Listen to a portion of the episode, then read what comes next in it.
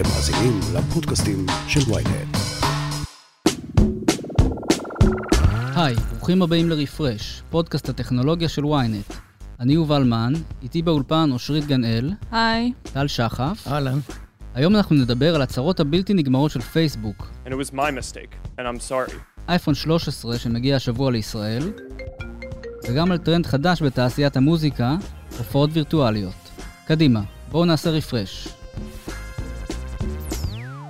Facebook essentially amplifies the worst of human nature. It's one of these unfortunate consequences, right? No one at Facebook is malevolent, but the incentive. טוב, אז פייסבוק, מאיפה מתחילים בעצם?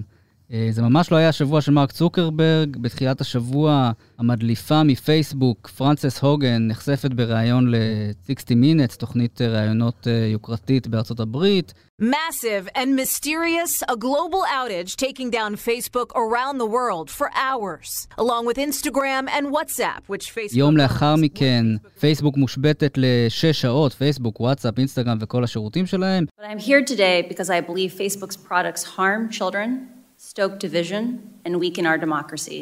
The company's leadership knows how. יום לאחר מכן, המדליפה מתייצבת לסנאט, לשימוע שבו פשוט אה, הסנאטורים קוטלים את אה, פייסבוק.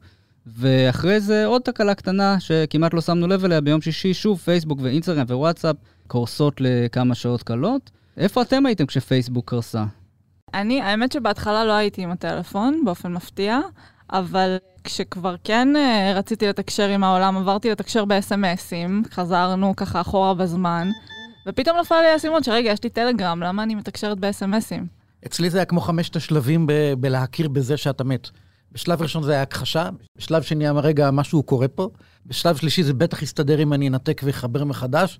איפשהו בהמשך הבנתי, וואלה, קורה משהו פה. כן, אז אני באמת בהתחלה התייחסתי לזה כעוד איזה תקלה, יש מד- מדי כמה חודשים יש איזו תקלה כזאת בפייסבוק, אנחנו כבר מכירים את זה, אנחנו עוקבים אחרי זה, אבל ככל שעבר הזמן, פתאום אתה קולט, אוקיי, יש פה משהו חריג, אה, ובסוף באמת הגענו למשהו כמו שש שעות, שזו התקלה הכי חריגה וחמורה בתולדות פייסבוק, ונזכיר שיש לה שלושה וחצי מיליארד משתמשים ברחבי העולם, זה הרבה מאוד אנשים שתלויים בשירותים שלה, והם היו מאוד מאוכזבים השבוע. אנחנו חשנו את זה גם על אה, בשרם של אה, קוראי ynet, אה, שהיו מאוד מודאגים. אני חושב שלא ראינו אייטמים עם כל כך הרבה תגובות וכל כך הרבה התרגשות סביבו, כמו הסיפור הזה שהיה הכותרת הראשית ב-ynet לאורך שעות ארוכות. תקלה עדיין נמשכת. כן, ובינתיים גם ראינו חגיגות בטוויטר. זה היה משעשע כן. מה, מה עושים כשאין וואטסאפ ואין פייסבוק ואין אינסטגרם? עוברים לטוויטר. שעתה היפה של טוויטר זאת הייתה. כן. כן. כולל הפוסט שלה עצמה. Hello literally everyone. כן. ואין ספור מימים שבהם מראים כל מיני סרטונים של אנשים נדחפים ורצים ומתקבצים כולם בטוויטר כי אין להם אלטרנטיבה אחרת. בטלגרם אה, חגגו בהמשך השבוע שהיו להם 70 מיליון אה, הורדות חדשות אה, ממש בזמן ההשבתה הזאת של פייסבוק, אבל אני לא יודעת כמה אני הייתי חוגגת אם הייתי מגלה שאני פשוט גנרטור חירום. אני מאמין שחלק מהם נשארו אה, בטלגרם אה, לאות הערכה על זה שהם נהנו מה, מהשירותים שלהם בשעות המשבר. באת בגלל התקלה, נשארת בגלל השירות, מה שנקרא. מה שכן, אה, רבים דיברו על זה, ואני חושב שגם אנחנו, כדאי שנחשוב על זה. מה המשמעות של שירות כל כך מרכזי בחיים של כולנו, שפתאום אה, מכובה, וזה לא משהו שהמדינה צריכה לתת לנו, זה משהו שאף אחד בעצם לא מחויב לתת לנו, ועדיין אי אפשר בלעדיו. האם בעצם אה, פייסבוק והרשתות שלה האחרות הפכו להיות אה, שירות חירום, סוג של תשתית קריטית, שהמדינה צריכה לוודא שהיא מתקיימת? בדיוק, אז התקלה הזאת באמת הזכירה לנו כמה אנחנו תלויים בפייסבוק. זה פייסבוק, זה וואטסאפ, זה אינסטגרם, עסקים קטנים שמשתמשים בה כדי למכור, כדי לשווק, משפיענים שתלויים בה, מדינות שלמות שזה אמצעי התקשורת המרכזי בוואטסאפ. אה, בישראל זה גם מאוד פופולרי, אבל חייבים להגיד שלוואטסאפ יש באמת תחליפים, יש אס.אם.אס, יש טלגרם, יש iMessage, יש אה, סיגנל, אבל uh, אתה לא יכול להעתיק את העוקבים שלך מפייסבוק לטוויטר, אתה לא יכול להעתיק אותם מאינסטגרם לטיקטוק. אז פה באמת הייתה בעיה, וזה הגיע בשבוע ממש קריטי לפייסבוק, שהיא ממש לא צריכה uh, להזכיר כמה היא חזקה. היא ממש מעדיפה שלא להזכיר כמה היא חזקה, כדי שלא ירצו אה, להפעיל נגדה צעדים יותר מרחיקי לכת מאשר כבר ככה רוצים. בדיוק, ופה אנחנו חוזרים באמת uh, לשימוע בסנאט, להדלפות מפייסבוק, לפרנסס האוגן. אז מה היה לנו בעצם? כן, אז uh, קודם כל נגיד uh, כמה מילים על uh, פרנסס האוגן, היא uh, עובדת לשעבר בפייסבוק. Uh, היא הייתה מנהלת מוצר, לפני זה היא עבדה בחברות טכנולוגיה אחרות, בגוגל, ב-Yelp, בפינטרסט. ובעצם הייחודיות של השימוע הזה היה שזה באמת מישהי שבאה מבפנים ומבקרת את החברה, והיא הדליפה בעצם אלפי מסמכים שנחשפו לאחרונה בסדרת כתבות של ה-Wall Street Journal שנקראה uh, The Facebook Files. באמת, היא ככה שמה לה את זה למטרה, ולפני שהיא עזבה את החברה, היא פשוט חרשה על הרשת הפנימית שלה, אספה אלפי מסמכים, גם בנושאים שלא הייתה לה נגיעה ישירה אליהם, אה, של מחקרים, של דוחות, של מצגות של החברה, שבעצם מראים אה, מידע שפייסבוק אה, לא רצתה לחשוף. ומהו המידע הזה? אז ה Facebook Files זה הסדרת תחקירים של הוול סטריט ג'ורנל, באמת כל uh, כתבה התעסקה, צללה לעומק לנושא אחר, וחשפה שורה של uh, ליקויים, מזה שפייסבוק uh, עושה איפה ואיפה באיך שהיא עושה רגולציה על מה מותר לפרסם, זאת אומרת, למפורסמים יש דין אחר מאשר אה, לאחד האדם או אחד המשתמש. התחקיר שהכה אולי הכי הרבה גלים וגם אה, נידון בסנאט בצורה אה, נרחבת, זה היה על איך שאינסטגרם משפיעה לרעה על הרווחה הנפשית של נערות ושל נערים צעירים. וחוץ מזה דובר שם גם על כל מיני השפעות הרות אסון של פייסבוק במדינות uh, מתפתחות, איך שמנצלים שם את הרשת לרעה וכולי. ועוד uh, תחקיר מאוד מעניין היה על הנושא של החיסונים, ואיך שדיסאינפורמציה מתפשטת uh, בגדול ברשת החברתית בנושא הזה, מה שאנחנו גם חווים ורואים פה. Uh, ואפילו כשפייסבוק עצמה שמה לה למטרה לקדם את מבצע החיסונים, uh, היא לא הצליחה מרוב ש... הדיסאינפורמציה שם פשוט חגיגה. נדמה לי שהמסר שאנחנו כולנו נשארנו איתו זה שפייסבוק אה, מעדיפה את השיקולים הכספיים אה, שלה על פני שיקולים של פגיעה בלקוחות, במשתמשים שלה, בכל צורה שהיא. הפגיעה, להפך, מקדמת את ההכנסות. זה בגדול היה המסר, uh, המסר העיקרי שהוגן באה איתו לסנאט. היא אמרה, פייסבוק בעצם נמצאת בניגוד אינטרסים, ככה היא ניסחה את זה. מצד אחד יש את טובתה של פייסבוק, את ההכנסות שלה, את הרווחים האסטרונומיים שלה, מצד שני יש את טובת הציבור, וכשפייסבוק צריכה להגיע ולבחור ביניהם, היא בוחרת בטובתה. כן, אני למשל ציינה איך אה, לפני הבחירות לנשיאות בארצות הברית, פייסבוק עשתה איזה שינוי באלגוריתם כדי להגן אה, מפני אה, מידע כוזב, ואחרי הבחירות היא פשוט החזירה את, זה, את המצב לקדמותו. עוד משהו שהיא עשתה זה בעצם פירקה את הצוות שבו עוגן הייתה חברה לשמירה על יושרה אזרחית, וזה מאוד uh, תסכל אותה. ואחרי כל זה, אני רוצה לשאול אתכם בעצם, מה, מה חדש בזה? אנחנו, אני חושב שנחשפנו לזה לאורך השנים האחרונות שוב ושוב. פייסבוק יש לה אלגוריתם, האלגוריתם יש לו שיקול אחד מאחוריו, אין מאחוריו שום שיקול מוסרי או שום כוונת זדון או אג'נדה אה, פוליטית. השיקול היחיד הוא כמה אה, כסף היא תרוויח, וכל מה שהאלגוריתם מזהה כדרך להרוויח עוד כסף, הוא מקדם. התוצאה האומללה של האלגוריתם הזה הוא שהאלגוריתם מקדם דברים שליליים, כי מתברר שהם מביאים יותר כסף לפייסבוק. אה, ראינו את זה בדילמה החברתית, הסרט שלפני שנה זכה להרבה מאוד תשומת לב ציבורית, אבל ראינו את זה בעוד חשיפות. The company's leadership knows how to make Facebook and Instagram safer, but won't make the necessary changes because they have put their astronomical profits before people. Congressional action is needed. אז אני חושב שהיא באמת, אה, פרנסיס הוגן היא הבן אדם הנכון, בזמן הנכון, במקום הנכון. זאת אומרת, אחרי כבר שנים שאנחנו שומעים על בעיות בפייסבוק, הנה באה האישה, רהוטה, היא הייתה מבפנים, יש לה מסמכים להציג, וזה בדיוק כשהקונגרס כבר מוכן, הקונגרס התבגר, ראינו איך בשימועים הראשונים עם מרק צוקרברג, הם לא בדיוק הבינו מה זה בכלל פייסבוק, איך הם מרוויחים כסף, שאלו אותו כל מיני שאלות מביכות. עכשיו אתם, אתם רואים בשימועים האחרונים, הסנאט יודע בדיוק מה קורה בפייסבוק, יודע יותר טוב מרוב המשתמשים, ואולי אפילו יותר מחלק מהעובדים בפייסבוק. נכון, אני חושבת שהחידוש פה זה באמת אה, שזאת מישהי מבפנים, שמגיעה אה, מגובה במידע פנימי, שאגב, צריך להגיד, פייסבוק מכחישה את זה לגמרי, זאת אומרת, אה, הם אומרים שהמחקרים ש... אה, דלפו החוצה, הוצאו מהקשרם, שלא ניתן להסיק מהם את מה שהתחקירים הסיקו מהם. יש מישהו שלא אומר שזה הוצא מהקשרו כשהוא מוצג בפני עובדות לא נעימות? כן, ככה זה, אה, אבל צריך להגיד את זה. אז באמת החידוש לדעתי זה גם שזאת מישהי מבפנים, והיא גם מגיעה פה עם שורה של הצעות. קודם כל היא אומרת, חייבים רגולציה. לפייסבוק יש בעיה, ופייסבוק לא מודה שיש לה בעיה. ואגב, היא אומרת שפירוק, שזה ככה משהו שנזרק הרבה לאוויר אה, בשימועים של פייסבוק בסנאט, היא אומרת שפירוק זה לא הפתרון.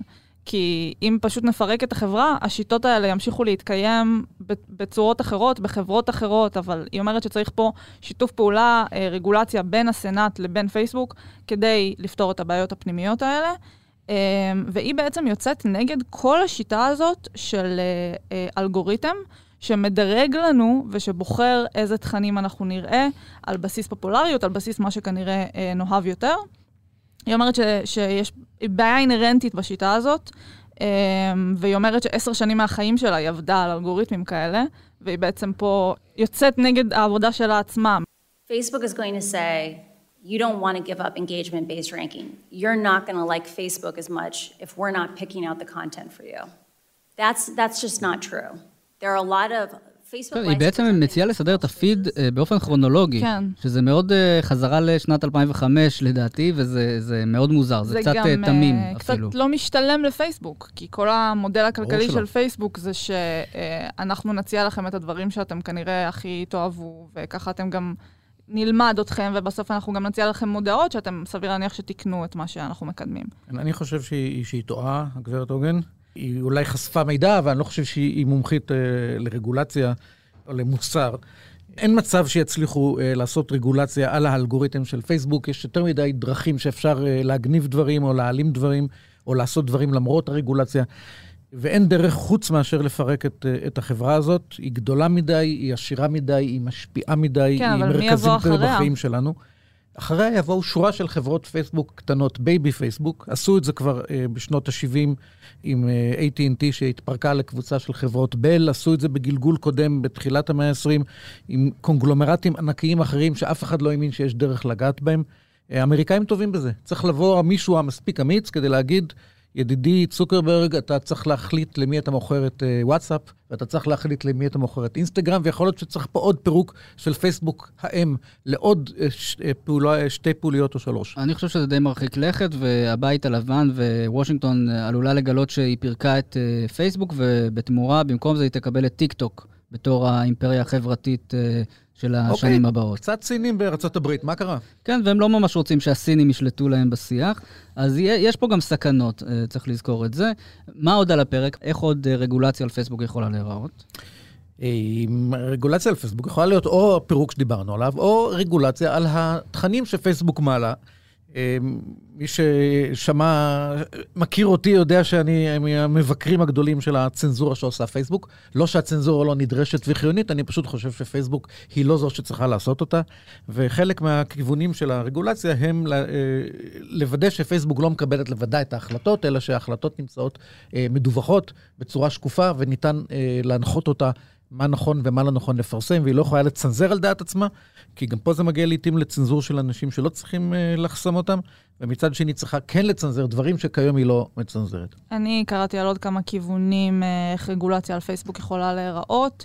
Uh, קודם כל יש הצעה כבר עכשיו בסנאט, שמדברת על זה שבעצם משפחות שניזוקו מהאלגוריתם של פייסבוק וממה שהוא המליץ להם, בעצם יוכלו לתבוע את החברה. אחד הנושאים שהכי עלו בשימועים האלה זה על הפרעות אכילה. What we did was to create a 13-year-old who expressed interest in... והסנטור בלומנטל שעומד בראש הוועדה, הוא בעצמו הראה איך איך זה עובד. אז הצוות שלו פתח משתמש פיקטיבי, שהתחיל לעקוב אחרי uh, חשבונות שמקדמים תכנים של הפרעות אכילה ופגיעה עצמית, ואיך תוך כמה ימים האלגוריתם עצמו uh, המליץ לו על עוד uh, תכנים כאלה, וכמה נזק זה יכול לעשות באמת לאנשים uh, צעירים, או אנשים בכלל שיש להם uh, בעיות כאלה. אז באמת אחת ההצעות היא שמשפחות יוכלו לתבוע את פייסבוק. Uh, אני קראתי על עוד כיוון, שבעצם יחייבו את פייסבוק לשתף מידע, כמו במחקרים האלה שראינו עכשיו, אה, עם חוקרים מחוץ לפייסבוק. מידע שנוגע לכל הנושאים האלה של אה, טובת הציבור. צריך להיות יצירתיים פה. זאת אומרת, אה, אני לא חושבת שזה בהכרח לכיוון של פירוק, או כי כמו שיובל אומר, גם אנחנו, גם טיק טוק יש לה אלגוריתם שלא בהכרח מקדם לנו את התכנים הכי חיוביים, ואגב, פייסבוק גם, אחת הבעיות שלה זה שב... הקהלים הצעירים היא לא פופולרית בכלל. זאת אומרת, הם הרבה יותר הולכים על טיק טוק, על סנאפצ'אט. כן, וזה אחד באמת הגילויים מתיקי פייסבוק, שבאמת פייסבוק משקיעה הרבה מאוד מאמצים במשיכה של הדור הצעיר אליה לפלטפורמות, וזה אחד האתגרים הגדולים אה, שצוקרברג אה, זיהה. אה, חוץ מזה, מבחינת רגולטורית, אה, אה, יש אפשרות של הקמת איזו סוכנות פדרלית שפייסבוק תהיה כפופה אליה, שאולי תפקח אחרי האלגוריתמים, שפייסבוק תהיה מחויבת להעביר אליה מידע. יש גם דיבור על סעיף 230, זה סעיף, אם אתם זוכרים, שטראמפ, לפני הבחירות, כשהוא התכתש עם טוויטר, הוא איים לבטל את סעיף 230. זה בעצם סעיף שמקנה לרשתות החברתיות חסינות משפטית מפני תביעות על התבטאויות של משתמשים. זאת אומרת, אם כן. אני כותב עכשיו דיבה או משהו חריג בפלטפורמות, הן לא, לא צריכות לתת על זה את הדין. יובל ואושרית, תרשמו בפניכם את דבריי. יהיה את הדבר הזה, יהיה צנזורה על פייסבוק, יהיה גוף שיפקח עליה, פייסבוק תעבור על ההנחיות, תשלם מיליארד פה, מיליארד שניים, אולי שלושה מיליארד, ותמשיך לעשות בדיוק את מה שהיא עושה. הדרך היחידה למנוע את ההשתלטות של פייסבוק על חיינו והפיכתה לתשתית שאי אפשר בלעדיה, זה לפרק אותה. אוקיי, okay, צריך להגיד בהקשר הזה שבאמת אנחנו רואים בשימועים האחרונים, גם הרפובליקנים, גם הדמוקרטים, עכשיו גם הבית הלבן, כולם מביעים נכונות להכיל רגולציה חדשה על פייסבוק. לכן אה, נראה שהפעם זה הכי קרוב שאי פעם היה. זאת אומרת, זה נראה שזה ממש יכול לקרות בקרוב. נוצרה אינרציה. כן, אה, לכן אמרתי, הוגן היא הבן אדם הנכון, בזמן הנכון, במקום הנכון. יפה. ו... אני מציע פרס על שמה. פרס הרגולציה וה, והמניעת תחרות אה, והעידוד תחרות. אגב, אם אתם שואלים אותי, היא בדרך להפוך לכוכבת, היא תכתוב ספר, בקרוב נגלה שנטפליקס עושים עליה סרט, אולי אפל TV plus, כי הם ישמחו לחבוט בפייסבוק, זאת תהיה בשבילם הזדמנות אולי מצוינת. אולי זה יהיה המשך בכלל לרשת החברתית. על אה, מרק צוקרברג. כבר אומרים שעובדים על סרט המשך, אה, זה ממש מתבקש. אני לא יודעת. כריסטופר ויילי, שהיה המדליף של פרשת קיימברידג' אנליטיקה ב-2018, אני לא יודעת כמה שמענו עליו מאז. אה, כן יש לה סיפור רקע מאוד מעניין, אבל זאת אומרת, היא בכלל, מראש כשהיא התחילה לעבוד בפייסבוק, היא רצתה לשנות, אה, אחרי שמישהו שמאוד קרוב אליה, אה, היא ראתה איך הוא משתכנע בכל מיני פייק ניוז וכל מיני תיאוריות קונספירציה שהוא נחשף אליהן ברשתות, ואיך היא לא מצליחה לשכנע אותו אחרת. וברגע שהיא הצטרפה, היא בעצם ראתה כמה, כמה מעט שינוי היא יכולה לעשות מבפנים, והחליטה לצאת בקמפיין הזה. כן, אני חושב שהיא כן שונה, היא רהוטה. אה, היא, היא מאוד מרשימה, אין ספק. כן, אני, אני באמת חושב שאנחנו עוד נשמע ממנה הרבה. היא בעצמה כבר אמרה שהיא עובדת עם עוד uh, סוכניות פדרליות בארצות הברית. היא רוצה לדבר גם עם האיחוד האירופי, זאת אומרת, היא עכשיו uh, יוצאת לק... לאיזה קמפיין שאנחנו נראה אותו בחודשים הקרובים. זה ממש לא נגמר.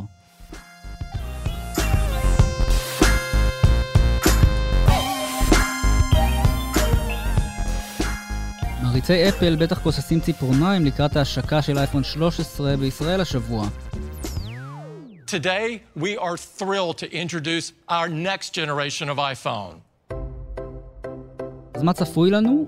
ארבעה דגמים חדשים מסדרת אייפון 13, אייפון 13 מיני בגודל 5.4 אינץ' החל מ-3,099 שקלים, אייפון 13 בגודל 6.1 אינץ' שיעלה החל מ-3,499 שקלים, אייפון 13 פרו באותו גודל 6.1 אינץ' החל מ-4,399 שקלים, והמכשיר הגדול בחבורה, אייפון 13 פרו מקס, בגודל 6.7 אינץ', שעלה החל מ-4,799 שקלים. אבל מה חדש בעצם באייפונים החדשים? בסך הכל, אה, הדור החדש מאוד דומה לאייפון 12 מבחינה חיצונית, אבל מתחת למכסה המנוע יש לנו כמה שיפורים במצלמה, בחיי הסוללה, במסך. כן, אנחנו בסך הכל מסתכלים על מכשיר מאוד דומה, עם אותם שיפורים שלמי שבאמת אה, ממש מכור למוצר הזה שנקרא אייפון, אז הוא ירגיש את ההבדלים. הסוללה יותר אה, מאריכת זמן, נכון? כן. והדבר השני זה המצלמה שיש לה ביצועים יותר טובים, במידה מסוימת. ומצד שלישי, אותם דברים שהיו חסרים לנו באייפון בדגם 12 וגם באלה שלפניו, נשארו עדיין חסרים לנו גם ב-13. כן, אז בואו נדבר בעצם על מה שאין באייפון 13. אה, אין קורא טביעות אצבע, שזה די מתבקש בתקופת הקורונה כשכולנו מסתובבים עם מסכות. אין חיבור USB-C, זאת אומרת שמשתמשי אייפון, אם הם לא בבית, הם צריכים עדיין לרדוף אחרי מטען שמתאים להם למכשיר, זה לא כל כך נעים. אין תסוגת Always On, זאת אומרת, המכשיר לא מראה לכם עדיין אה, מה השעה ומה מצב הסוללה כשהוא אה, במצב נעילה. היו גם כמה שמועות שהופרכו, למשל, הבטיחו לנו uh, טלפון לווייני, היו דיווחים כאלה. נכון, שמענו שלאייפון 13 היו יכולות uh, לווייניות, ואפל לא אמרה על זה מילה, אנחנו לא יודעים אולי זה יוכרז בהמשך, אולי רק בדור הבא. Uh, כנראה שאפל כן מפתחת משהו, אבל זה לא, זה, זה לא קיים כרגע. או שזה היה פייק שכולנו נסחפנו בלהאמין אחריו. יכול להיות. אה, והמגרעת, המגרעת המכוערת שאפל מסרבת להתפטר ממנה עדיין שם, בזמן שכל המתחרות כבר עוברות לתצוגה על מסך מלא. מה נסגר, אפל? ובכל זאת, אם מסתכלים על זה, אה, המכירות יהיו מצוינות, ירקיעו שחקים. ככל הנראה יעברו את המכירות של, אה, של אייפון 12, שגם הם בפני עצמם עברו את המכירות של אייפון 11.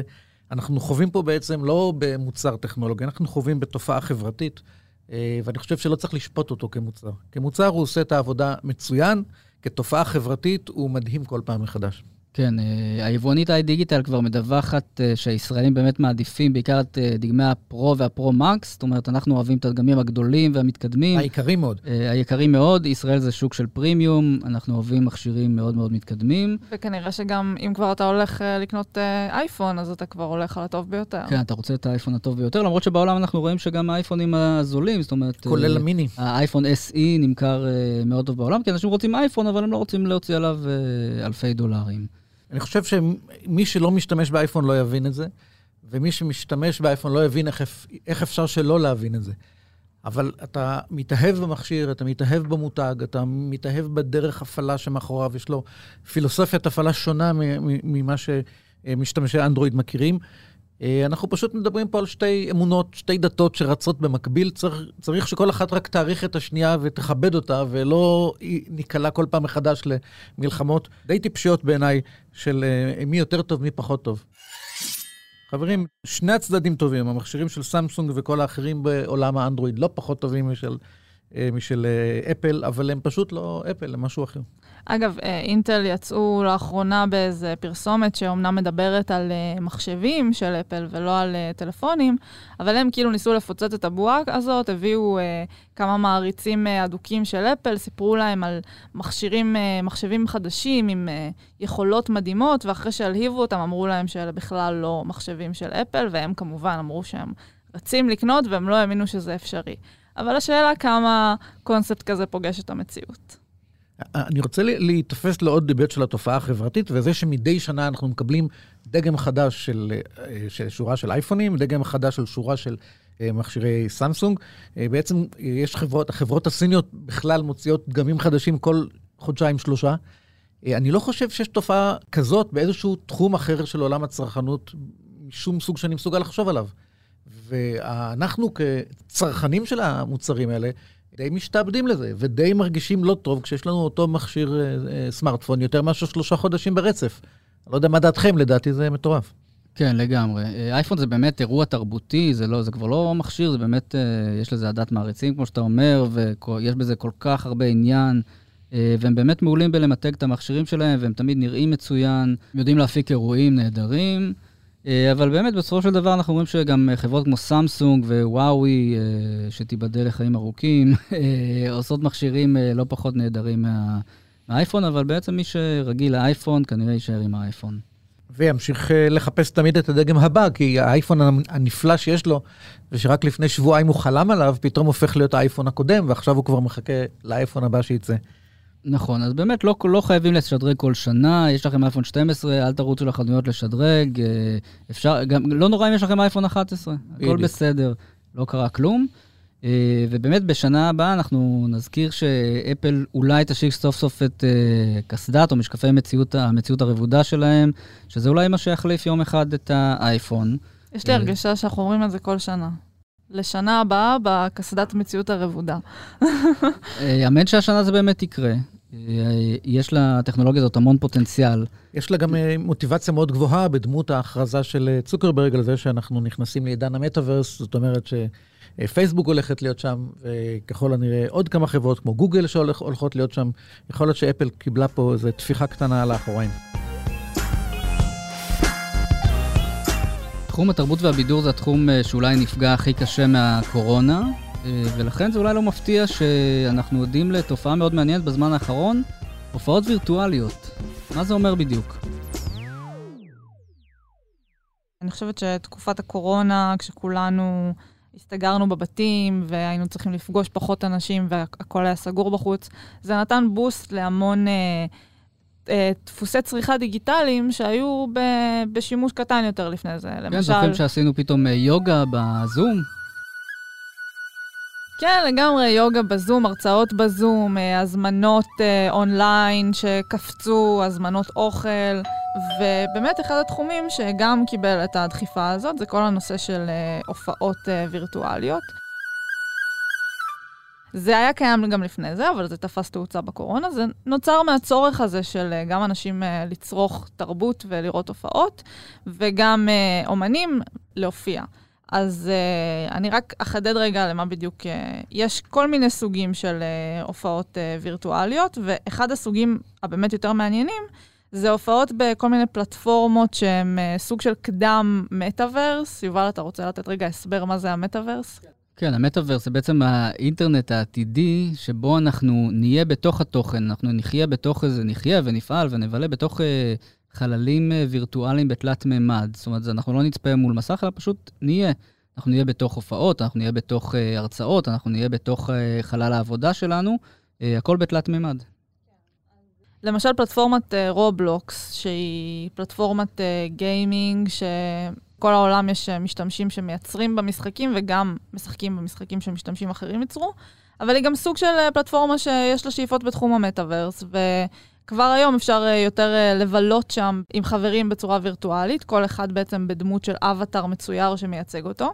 וגם שם, וגם למשל בפורטנייט, אה, שזאת גם פלטפורמת gaming, היו הופעות מאוד מאוד גדולות, שמשכו עשרות מיליוני צפיות, של אה, אומנים מהשורה הראשונה, אריאנה גרנדה, ליל נאס אקס, טראביס סקוט, ובעצם האומן הוא סוג של אה, אבטאר מצויר, שמופיע בצורה וירטואלית, וכל אחד יושב מהבית וצופה, וכשהאבטאר שלו נמצא שם עם כולם. כן, בעצם הקהל נמצא בבית, מול המחשב או מול הסלולרי, אה, יש לו אבטאר שמייצג אותו בתוך העולם הווירטואלי הזה, והאמן המופיע מופיע בעצם גם כאבטאר. זה יכול להיות uh, מאוד ריאליסטי, אבל זה יכול להיות גם מאוד uh, מאויר ובאנימציה מוגזמת, ובעצם כל האפשרויות פתוחות, נכון?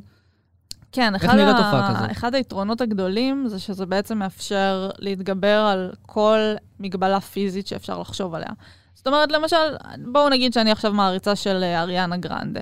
וגם בימים שהם לא ימי סגר. בשביל ללכת לראות הופעה שלה, אם היא לא מגיעה להופיע בארץ, אני צריכה לטוס לחו"ל, אני צריכה לקנות כרטיס. אולי אני מתחת לגיל 16 ואז אני חייבת הורה מלווה. אולי את לא אוהבת לעמוד בתורים ובכלל להידחק עם המון אנשים מזיעים בחלל אחד. כן, אז המטאוורס אה, מתגבר על כל ה... על כל הבעיות האלה. בעצם אה, אפשר להופיע לעשרות אה, מיליוני צופים במקביל, כי זה דרך האינטרנט. וגם הביטוי האומנותי שאומנים יכולים, אה, שיש להם שם, הוא הרבה יותר גדול. אנחנו ראינו אומנים שבמהלך ההופעה שלהם היו בגודל של גורד שחקים, או הורידו כוכבים מהשמיים.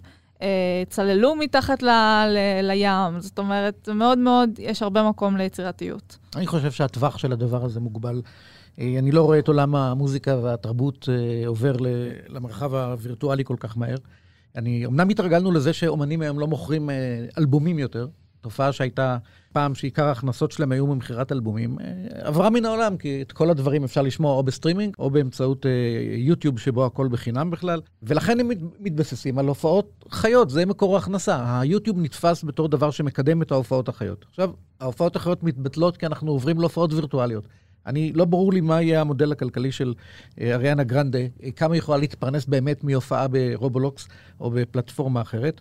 ונדמה לי שלא יהיה תחליף להופעות החיות. אני חושב שגם כל מי שהיה בהופעה חיה, וכולנו היינו, יודע שאין הבדל, אין uh, תחליף, סליחה, לשבת, או לעמוד יותר נכון באיצטדיון, כשכולם קופצים עליך ולקפוץ על כולם בחזרה ולצרוח ולחוש את התזזית שבאוויר. אין תחליף לזה. אז שתי נקודות על העניין הזה. קודם כל, אני לא חושבת שזה בכלל בא להחליף את ההופעות החיות, אני חושבת שזה בא להיות מדיום אה, נוסף.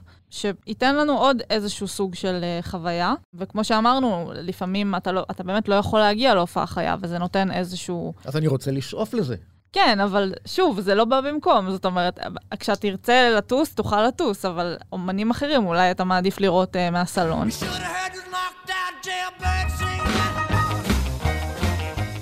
אני שואף לראות את אה, אלוויס פרסלי. עכשיו, זה בלתי אפשרי מכמה סיבות, אבל יכול להיות שאני אוכל לראות תופעה וירטואלית שלו. האם לראות את אלוויס פרסלי וירטואלי אה, דומה ללראות תופעה שלו בליוזיאנה? לא, אבל זו חוויה אחרת כנראה.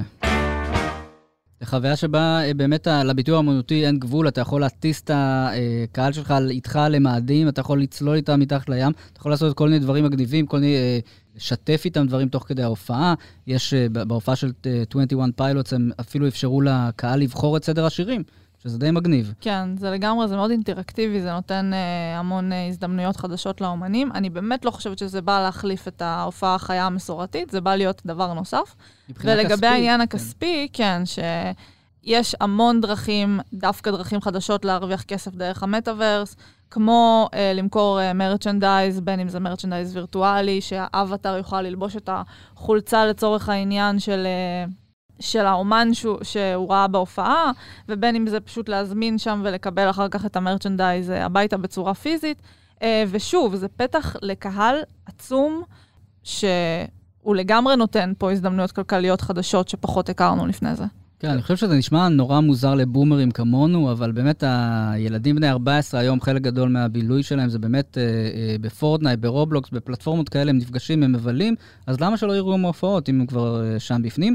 ובשביל הפלטפורמות, אה, Fortnite ו Roblox, שבאמת רוצות לבנות את המטאוורס, ואני חושב שהן באמת אה, מעמדות אה, מצוינות לעשות את זה, הן רוצות למשוך עוד קהלים. כרגע יש להם בעיקר... אה, אה, משתמשים שהם מתעניינים ב gaming, אבל הם רוצות למשוך עוד קהלים, גם קהלים שהם מתעניינים בעוד דברים, כי בסופו של, בסופו של דבר המטאוורס זה לא רק gaming, זה יהיה עוד הרבה דברים. צריך לחשוב על כך שההופעות הווירטואליות הן מקרה פרטי, בעיניי, לתופעה שהולכת ותופסת אה, את מקומה, וזו התופעה של הכפילים הדיגיטליים. יצא לנו גם אה, לכתוב על זה אצלנו בוויינט. מדובר ביכולת לקחת כל אדם, לצלם אותו מ-360 מעלות ולייצר כפיל דיגיטלי שלו שנראה כמוהו במידה רבה. ראינו מנכ"לים שהופכים להיות הצ'טבוט שמדבר עם הלקוחות. כלומר, כשאתה רוצה לפנות לחברה, אתה יכול לדבר ישירות עם, נגיד, עם מרק צוקרברג ולהפנות את התלונות אליו אישית, כלומר, אל הכפיל הווירטואלי שלו. ראינו מנכ"ל של חברה אה, לא קטנה כמו NVIDIA, שמופיע באירוע אה, תקשורת אה, ענקי, וחלק מההופעה שלו מתבררת בדיעבד, אחרי שהוא סיפר על זה, כהופעה של כפיל וירטואלי שלו. ראינו כמובן כוכבים בהוליווד שמופיעים בסרטים, כפילים וירטואליים שלהם, למשל שוורצנגר הצעיר מופיע בסרט שבו הוא עצמו גם משחק בתור שוורצנגר המבוגר, אבל יש עוד המון דוגמאות מהדבר הזה. ועכשיו יש לנו גם זמרים וירטואליים. כלומר, זה כפיל וירטואלי של זמר, שעושה את מה שהזמר כרגע לא בא לו לעשות. בדיוק, ואנחנו רואים את זה עכשיו גם בקאמבק של אבא.